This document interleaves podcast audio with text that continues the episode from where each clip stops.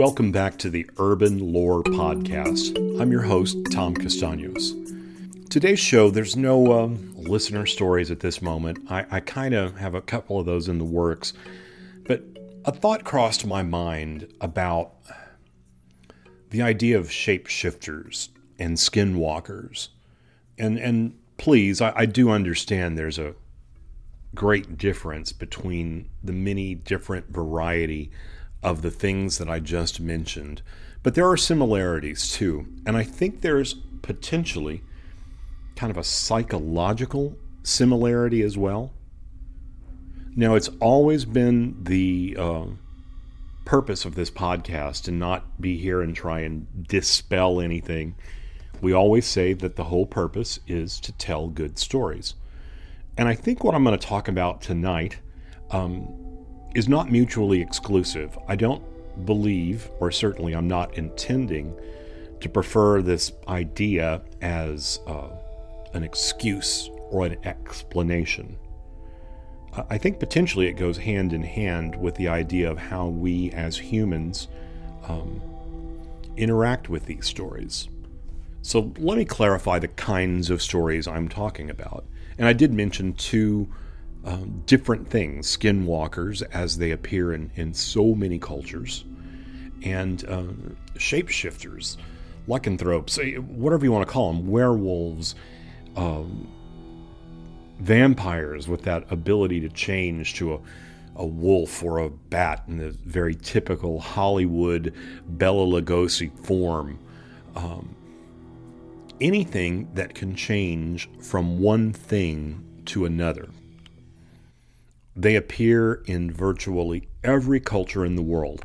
In the Philippines, aswang, a collective term for the dozens and dozens of varieties of these kinds of shape shifting stories that uh, are mentioned through the multitude of cultures of the Philippine Islands.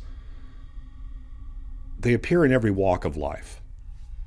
And, you know, again, we're not here to say that they don't appear I, I can't possibly scientifically disprove uh, any of this. I mean, I think we can find biologists that would argue it's not possible, but you know, culturally there seems to be some connection with this idea. And is that connection less about a beast, less about a monster, less about um, something that we just fear in the night but don't see in the day, and more about a general psychological distrust of things you can't see, or things, maybe more correctly, things that appear to be one thing and are something entirely different. I don't think anybody would think of Ted Bundy as a shapeshifter but arguably the psychology of the terror that that man created is similar in the fact that his story is the epitome of the what you, the trope that you hear on newscast. I just never thought he would do something like that. He seemed like such a nice guy, and in the in the respective Ted Bundy, many many people thought a very attractive and charming individual. So again, when when the moon went full, Ted Bundy didn't grow long hair and fingernails and you know and, and claws and sharp teeth. And he could change in broad daylight. The change was from this facade of a decent human being to the reality of the true monster that he was. So, again, I'm not saying that that's the model for every kind of shapeshifter or uh, skinwalking kind of beast that we talk about in the paranormal world. But I often wonder if the root of the fear that we have of these kinds of things through all of these cultures comes from that fear of do we really know someone? can we trust the face that we see versus the one that we fear? You know, whether it's a, a, a cheeseball used car salesman. I mean, there's there's always been times where someone appears nicer than they are. The heaven forbid the person you meet on the dating app or at the bar and turns out hopefully not to be a monster, but at least is not as advertised. To a degree, I think we all put on facades from time to time. Are we the same exact person at work that we are at home?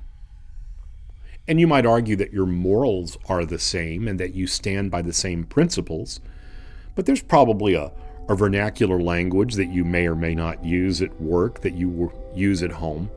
You may be a little more relaxed with your humor, dark or however, than you would be at home.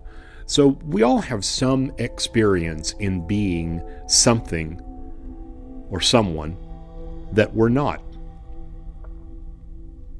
It just appears that throughout time and through every culture, there are individuals or entities that take that to a absolute extreme.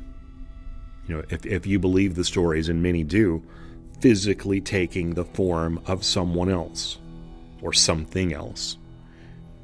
I was fortunate enough uh, in the early 80s when I was still working in the broadcasting field to be involved with an interview with a gentleman who was clinically diagnosed with multiple personality disorder. You can look him up. It was a gentleman by the name of Leonard Little and had led a life of reasonably petty crime, although it did eventually venture into things a little more severe. But I was a young intern at the time and working with a reporter that was interviewing this gentleman and we interviewed him over several days. And I can tell you that as this person's various personalities came to the forefront, I'm not here to tell you that I watched him physically change hair color or eye color or anything of the sort.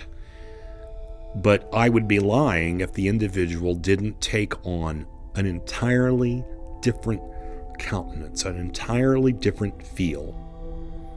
And I could see where between the various individuals that personalities that inhabited this young man that if you saw him one day as one personality and again the next day as another you might go so far as to uh, describe him a little differently and again like i said nothing physically changed that maybe we could perceive but he was very much a different individual with each um, iteration of these personalities. And again, this is a well documented clinical case. This is not. Um, it became very popular a few years to say that you suffered from this particular very, very rare diagnosis, but this individual, in fact, did. So, when we think of the idea of the shapeshifter, the vampire, normal by day, out for blood at night, is the root of it in our own fear that human beings are not what we think they are. As I said, we've all experienced it, so it's not a paranoia. Maybe it's taken to extreme if you trust no one. But most certainly, I think we've all encountered, and sadly on a very regular basis, people that aren't as they seem. Can they turn into bats and fly away at night? I've never seen that. But like I said on this show, we don't sit here and say it doesn't happen. The last thing I'll mention about this, and going by the standard Hollywood hype for these kinds of characters, you know, imagine werewolf movie A, and the character is sometimes a rather tortured individual. It's not something he chooses to do. It's a it's a curse or a hex or he's bitten by something that causes him to have the same effect that that person, the carrier of this illness, disease, whatever you want to call it, has. And usually toward the end of the movie, you have the, the atypical pitchforks and, and, and torches, and they follow and chase the individual, and then they're shot or killed whatever the magic elixir is, silver bullet, stake through the heart.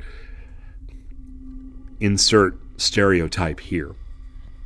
And we're almost always treated, if not to, in modern days, the CGI representation, but at least the cutaway of at one moment they appear as the monster, and in the next moment they're back to the normal human being they were before the full moon or whatever. Does that symbolize in our culture that we think the only way we can escape this kind of duality of our lives is death? Can you choose to be better? I guess it depends how you arrive at whatever malady that causes, if there is one, you to be two distinctly different animals. So the next time you watch the werewolf movie, or the vampire movie, or the schlocky vampire love story movie, think about the psychology of what we're looking at when we think of a person that is one thing one moment and something entirely different the next. For the Urban Lore Podcast, I'm Tom Castaños.